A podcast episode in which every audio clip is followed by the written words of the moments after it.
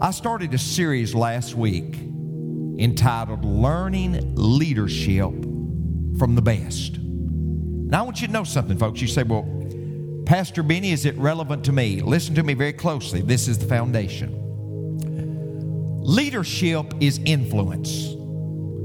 Leadership is not your title. Leadership's not your position. Leadership's not your education level. It's influence. So that tells me the mother's a leader. That tells me that the person, the nurse is a leader. The LPN's a leader. That tells me a teacher's a leader. The person that's a secretary at the Rotary Club, that person's a leader. The businessman's a leader. The pastor, the coach, we're all leaders because leadership is influence. And here's what God placed on me if everything rises and falls on leadership, why not learn leadership from the greatest leader who ever lived? Yes, the greatest leader who ever lived was Jesus Christ. And we talked about last week that leaders serve. Leaders serve. And I want to bring you to component number two this week about learning leadership from the best. I want you to take your Bible to one of my favorite books in all the Bible, perhaps my most favorite, Philippians chapter 4. And I want to call your attention to verse 11 through verse 13. Verse 11 through verse 13. The great apostle Paul said these words Not that I speak in respect of want, for I have learned in whatsoever state I am, therewith be content. I know, I know both how to be abased and I know how to abound. Everywhere in all things I'm instructed both to be full and to be hungry, both to abound and suffer need. I can do all things through Christ, which strengtheneth me. Years ago, I was with Dr. Elmer Towns. Probably don't know that name. But Dr. Elmer Towns was one of the co founders of Liberty University, he and Dr. Jerry Falwell, the largest Christian university in the world today. Dr. Towns is still living, he's in his 80s. And I said, Dr. Towns, you've given your life to studying leadership. You've given your life to studying leaders. What's the common trait that all great leaders have? Whether it's the mother in the home, it's the president in corporate America, it's the coach, it's the teacher, it's the pastor, it's the professor. What's the commonality? What is that common trait, Dr. Towns, that all great leaders have? He said, Brother Benny, all great leaders have a positive outlook. All great leaders have a positive outlook. I love what Napoleon said. He said, Leaders are dealers in hope. Leaders are dealers in hope. And I thought, that sums up Jesus Christ. Jesus Christ certainly had a positive outlook and Jesus Christ believed the best in people. Now, in John chapter 1, there was a guy who had had a history of being unstable, but he encounters Jesus. His name was Simon, an unstable guy. But Jesus said, Simon, I see something in you I'm going to change your name to Cephas, which means a stone or a boulder. He said, Because I don't see you as an unstable individual. I see you as a leader of the apostles. Peter, I see you as a writer of the New Testament. I see you as a great leader. Because Jesus, ladies and gentlemen, He didn't just see people as they were, He saw people as they could be. He didn't just see them as they were, He saw what they could become. In Matthew chapter 9, there was a lady who had an issue of blood. We, we push on through that. But she had a chronic bleeding disorder. And I don't know if you realize, if you really understand the ramifications of a chronic bleeding disorder. She was considered unclean. She was ostracized from people. She was considered less than. You didn't want to touch her. Nobody touched her. But Jesus said, I'm willing to touch her.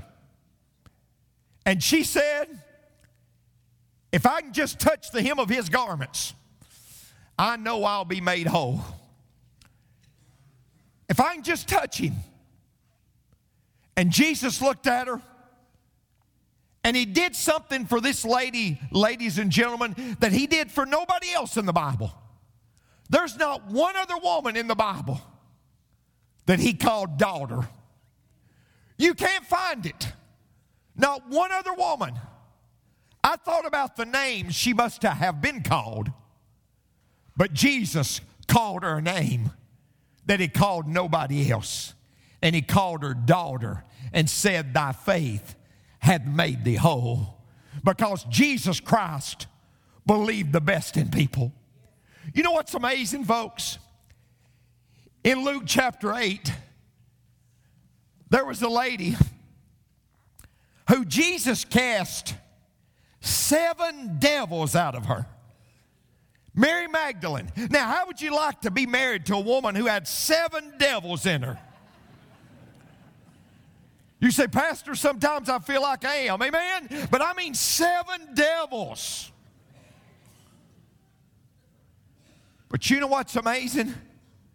When Jesus was resurrected, when he was resurrected, I would have thought the first one to see him perhaps should be the high priest.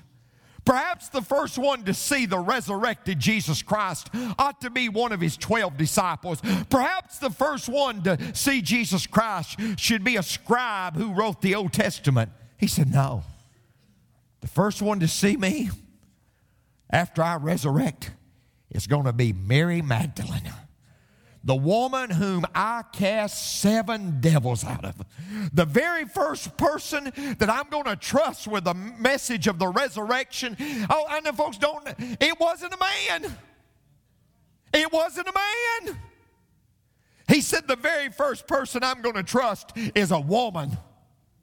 And I'm going to trust Mary Magdalene to take the message of the resurrection. Jesus was a person who had a positive outlook. When the disciples were at an all time low, Jesus looked at them in John chapter 14, verses 1 through 3, and he said, Let not your heart be troubled. You believe in God, believe also in me. In my Father's house are many mansions. If it were not so, I would have told you. I go and prepare a place for you. And if I go and prepare a place, I'll come again and receive you unto myself, that where I am, there you may be also. Now, here's what's so wonderful, folks. We get the foundation for faith. We get the foundation for a positive outlook in Philippians chapter 4, verses 11 through 13. And there's four components I want you to see. Component number one is this a positive outlook has little to do with your circumstances. A positive outlook has little to do with your circumstances. Now, when Paul wrote Philippians, verse 11, when he said, Not that I speak in respect of want, for I have learned. Now that's so encouraging, folks. The greatest Christian who ever lived, other than Jesus, was the Apostle Paul. And he said, I have learned. It's what you learn after you know it all that really counts. Amen? He said, I've learned. I've not arrived. I'm just continually learning. None of us are a know it all, folks. We're continually learning. And Paul said, I've learned in whatsoever state I am, therewith be content. You said, Now, Pastor, where was Paul when he wrote this? He was in a Roman prison, not in a jacuzzi in the Ritz Carlton. He was in a Roman prison. If you study Paul's life, in and out, he spent six years in prison. But here he said, I've learned in whatsoever state I am, therewith be content. He said, My circumstances are not the best. Two men looked out prison bars. One saw mud, the other saw stars. A positive outlook has little to do with circumstances. Two men from Chicago go to an island to sell shoes. One calls back and says, Come and get me. Nobody here wears shoes. The other one calls back and says, Send 10,000 pairs. Everybody needs them. You can't change your circumstances, but you can change your outlook. And things turn out best, as John Wooden said, for those who make the best of how things turn out. It's a wonderful quote by Coach Wooden. Things turn out best for those who make the best of how things turn out. A positive outlook has little to do with circumstances. But I'll tell you something else.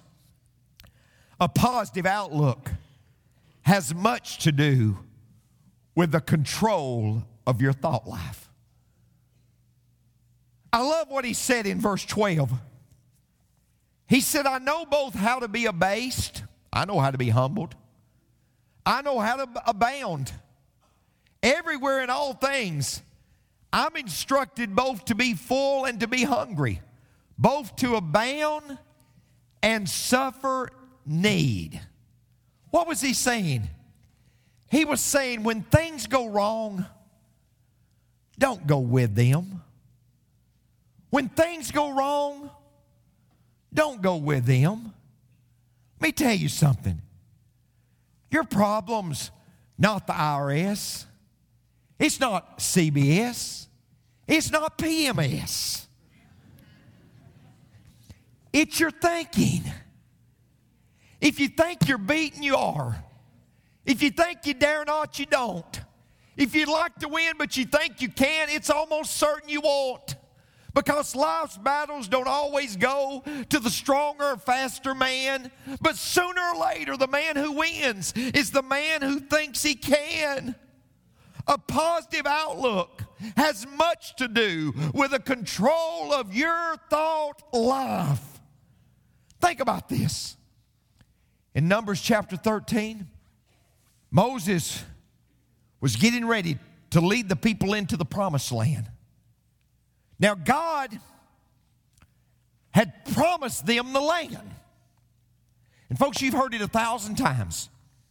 If God says an elephant's going to lay an egg, get your skillet.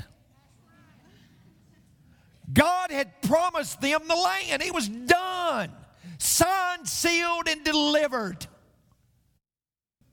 She said, Well, now God's promised me I'm going to marry that man. Honey, if He's promised you you're going to marry him, you will. You will. If God's promised you that. God promised him the land. Moses sends 12 spies out. 10 of them go out and say, Oh, oh, there's giants in that land and we're like grasshoppers in their sight. We're scared to death. Now, I ask you something, folks. Come up real close. Do you think that those 10 guys got close enough to those giants that those giants said, You guys are like grasshoppers in our sight. Not on your life. Those giants didn't say that. They told themselves that. They told themselves that. See, folks, it's what we tell ourselves. A positive outlook has much to do with the control of your thought life. All folks, the only two guys who made it there from that original group was Joshua and Caleb. But Joshua and Caleb said, They're big, but we can take them. They're big, but we can take them. I love what William James said. He said, You can alter your life by altering your attitude. I heard about a guy that was so negative. Everything, he just saw the negative side of everything. I think I used to be his pastor. He just had the spirit of criticism. He just had the gift of criticism. I remember years ago, I had a lady in the church, and she's just so negative. Everything was negative. She's critical of everything I did. And one day she walked up to me and she said, That's an ugly necktie you've got on. She said, Hold it out. And I held it out. And she took scissors and cut it off. I said, Would you stick your tongue out? this guy was so negative. And one day he had a friend, and this friend was out at this lake, and he saw this dog. And this dog was walking on water. No, no, it, it, it wasn't a bulldog. It was just a dog that was. the gamecock killed the bulldog. But anyway, the bulldog was walking on water. It wasn't walking on water. It's a dog, but it, is, it was walking. And he said, That's amazing. He said, My old negative friend, I can't wait to bring him and show him this. He'll have to say something positive. So he got his friend, and that old dog, Tennessee hound dog, started walking. started walking on water. He said, What about that? He said, That dog can't swim, can he?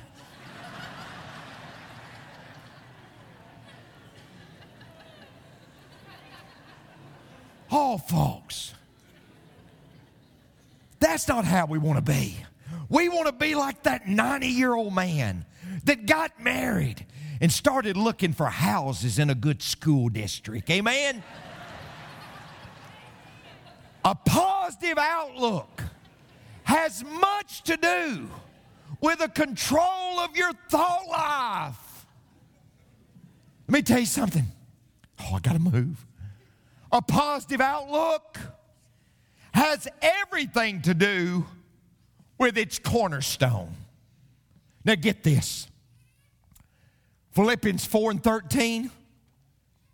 I can do all things through Christ, which strengtheneth me. Now, wait. Secular humanism says you just got to believe in yourself. Self help talk, positive. You, you, as, as long as you've got self help, you tell yourself how wonderful you are, you can conquer anything. But I'm going to prove to you that doesn't work. Goliath goes against David. Remember? Tall guy.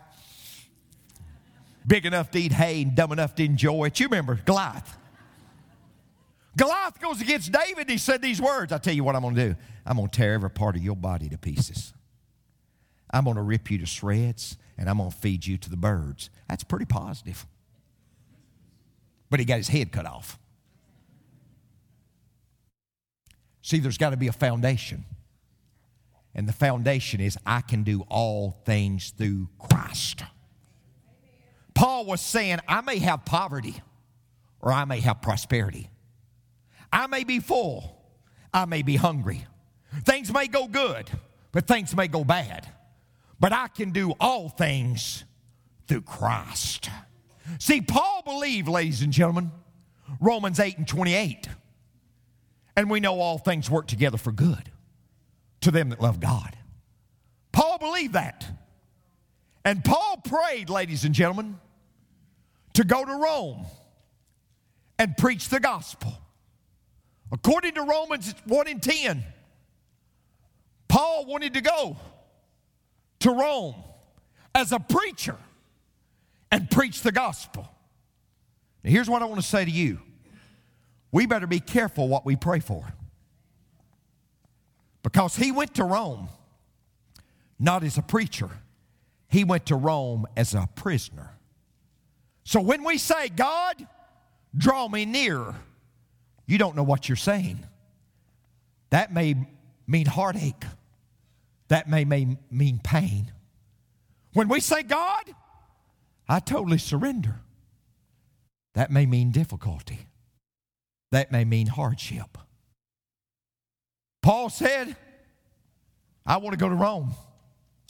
He went to Rome not as a preacher, but he went to Rome as a prisoner. Once he got to Rome, he was guarded by the Praetorian Guard. It was the elite, the 10,000 top handpicked Roman soldiers. They lived in the emperor's palace. And after 12 years of serving in the Praetorian Guard, they served in the Roman government. Every hour of the day, through four shifts, Paul was handcuffed to a member of the Praetorian Guard for two years. While he was handcuffed to these guys, Brother Benny, what happened? The Bible tells us all the saints salute you chiefly, they that are of Caesar's household. While he was being handcuffed, he was reaching them for faith in Jesus Christ. He was reaching them for faith. That's why he said, ladies and gentlemen, in, in Philippians 1 in verse 12, Everything that's happened to me has happened to me for the furtherance of the gospel. He said, I went through prison. I was two years there in Rome before they beheaded me. But he said, I want to report to you, I can do all things through Christ, which strengtheneth me, because a positive outlook has everything to do with the cornerstone, and the cornerstone is Jesus Christ. No matter what, I'm going to trust him because he's working all all things for my good and His glory. Now, let me give you the last point. I'm done. A positive outlook has something to do with others because it's contagious. A positive outlook has something to do with others because it's contagious. Did you ever think about how this church at Philippi started? I want to tell you right quickly how it started. There was this soothsayer, fortune teller. Paul and Silas led her to faith in Christ. And the guys who were making money off her, they got upset. And they put Paul and Silas in prison. They beat, it, beat them beyond measure. But listen very closely. At midnight, after these two men had been beaten beyond measure, in shackles and chains, they sang praises to God. And there was a jailer there. And that jailer heard that. And that jailer said, Those men have been beaten. They're in jail, but they've got a positive outlook. And whatever they've got is what I want. Whatever they've got is what I want. Because a positive outlook has something to do with others because it's contagious. Tell you something. David Jeremiah said something that I read this week. I wish I'd said it first because I wouldn't give him the credit. But I believe totally what Dr. Jeremiah said. Dr. Jeremiah said, he was talking about marriage. And he said, he was talking, but he talked about Ephesians 5 and 25. Husbands, love your wives as Christ loved the church. I'll tell you something that's really upset me for years. I wish the Bible said for wives to love their husbands. It really torques me that it doesn't. I wish over and over it said wives should show a lot of love for the hubby. But perhaps God knew if we loved our wives like we should, it'd take care of itself. You know, it says, Wives, submit yourselves unto your own husbands. And I don't care how good mom and daddy raised you, honey, it's not within you to do that. That only comes through the power of God. That only comes through surrendering totally to God, saying, Listen, He's my spiritual leader. You said, Brother Benny, he's lost on his way to hell. According to the Word of God, you're still to submit to him. I don't care how people, how mad and angry people get with me. I'm going to preach the Bible. And the Bible says for husbands to love their wives and to serve their wives. And they should love and they should serve their wives. But the Bible is very clear that the husband's to be the spiritual leader of the home. And it's a wife's responsibility to submit to the spiritual leader of the husband. Send the emails. I don't give a rip. It's the book.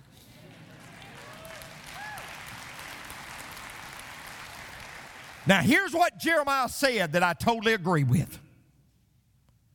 Jeremiah said, If anyone, if anyone, the husband or the wife, will begin to be everything they ought to be, in most cases, the other will take care of itself. Let me explain. When he shapes up, I'll blank. No, no. You become what you need to be for God. You just, ma'am, you just become what you need to be for God. Discard what he does. You just be everything you ought to be. And you know what he'll say? I don't know what it is, but there's something different about her. And the, the other's true. If, if that man, and that man really ought to be the one, he ought to lead the way. Just while I'm preaching good, he ought to lead the way and say, It's not about her, it's about me. I need to get me right. I need to get me right. I'm not going to even talk about her. I'm going to get me right. Then he gets right. And she says, You know, there's something different about him. God's done something in him that I couldn't do. I tried all those years nagging him, and I couldn't do it. But God's done something in him. God's done something. And I need to become what I need to become.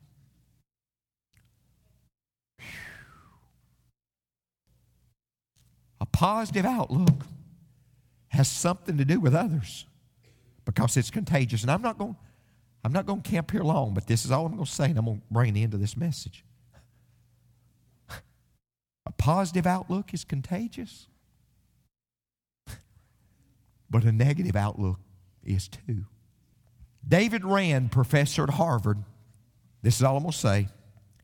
He said, The more friends you have, that are content with their lives, the more likely you are to be. The more friends you have that are discontent, the more likely you are to be discontent. Sadness is twice as infectious as happiness. Let me give, give you this, folks. This is so, it's too good to leave out. Research has found that your mind will naturally gravitate toward the negative. One study discovered that positive and negative memories are handled by different parts of the brain. A negative memory takes up more space because there's more to process. As a result, you remember negative events more than positive events. The study said that a person will remember losing $50 more than he will remember gaining $50. The negative effect has a greater impact carrying more weight than the positive. I can prove it. I can preach, and 500 people can say, You Did a good job today. Well, thank you. But one old joy sucker can walk by that you just want to slap in Jesus' name. and for some reason, think about it, folks. You're, you're a businessman. You do a lot of great jobs, and people, you don't remember that, but you remember that one negative job that they talked about. That tells me we have to work to have positive faith. Let me tell you something, folks. If we're going to lead like Jesus, now I'm enjoying this series. I'm after it's all over, I'm going to buy the set. If we're going to lead like Jesus, we're going to have to have a spirit to serve, but you're going to have to have a positive outlook. Let me tell you something. As our musicians are coming, I'm done. Why wouldn't we be positive? Why wouldn't we have a spirit of anticipation and a spirit of faith? Think about it. God's with us, the Holy Spirit's inside us. And when this life is over, we go to a better place. This week, I went to see a man this last week who's having a very serious surgery. He's having brain surgery. And I spent time with him. He'd requested that I come. And I spent time with him and I said, Well, let me talk to you about what's most important. What's most important is being right with the Lord. And I said, Do you want to be right with the Lord? He said, I so do. I so do. I said, I'll tell you what. Let's all pray a prayer. Let's pray the sinner's prayer. I said, I, I, I want to pray the sinner's prayer. I said, I had a staff member with me, but I said to his wife, I said, Don't you want to pray the sinner's prayer and be right with the Lord? She said, Oh, yes, I, I certainly do because I, I want to know that I'm right. And I looked at the staff member and I said, I'm not sure you're right. I'm kidding, but the staff member prayed the prayer too. But we all prayed the prayer. And then after we prayed the prayer, I said, Christ is in your heart, not on the basis of what I said, but on the basis of what God said, and you've done what God said. And then I said to him, You're going to go up there to that hospital and they're going to be cutting on your head. And it's very serious. But I said, I want you to know something. Either way, you win. Either way, you win. We're believing God's going to bring you back home. That's what we're praying. But should He choose otherwise, you'll be with Him in heaven. And, ladies and gentlemen, if there's anybody that ought to have a positive outlook, it's Christian people because Jesus had a positive outlook.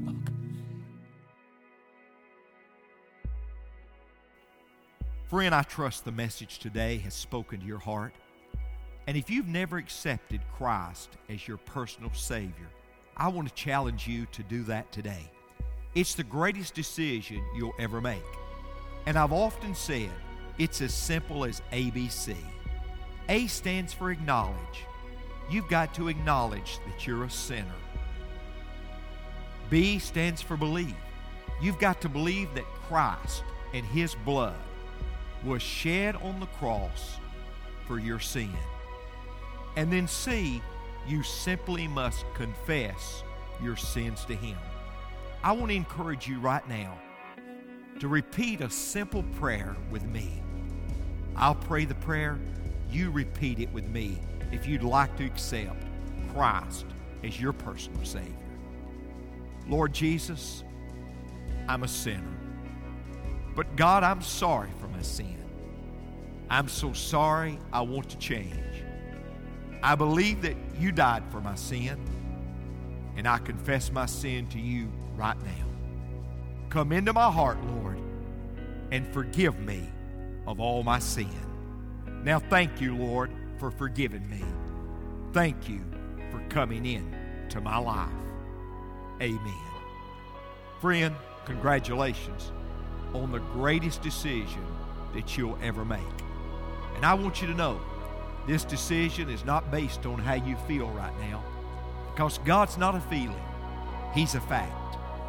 This decision is based on the fact that you have done what God's Word says you must do to have eternal life. So, congratulations on the greatest decision you'll ever make, and thank you for being with us today. God bless you, and we'll see you soon.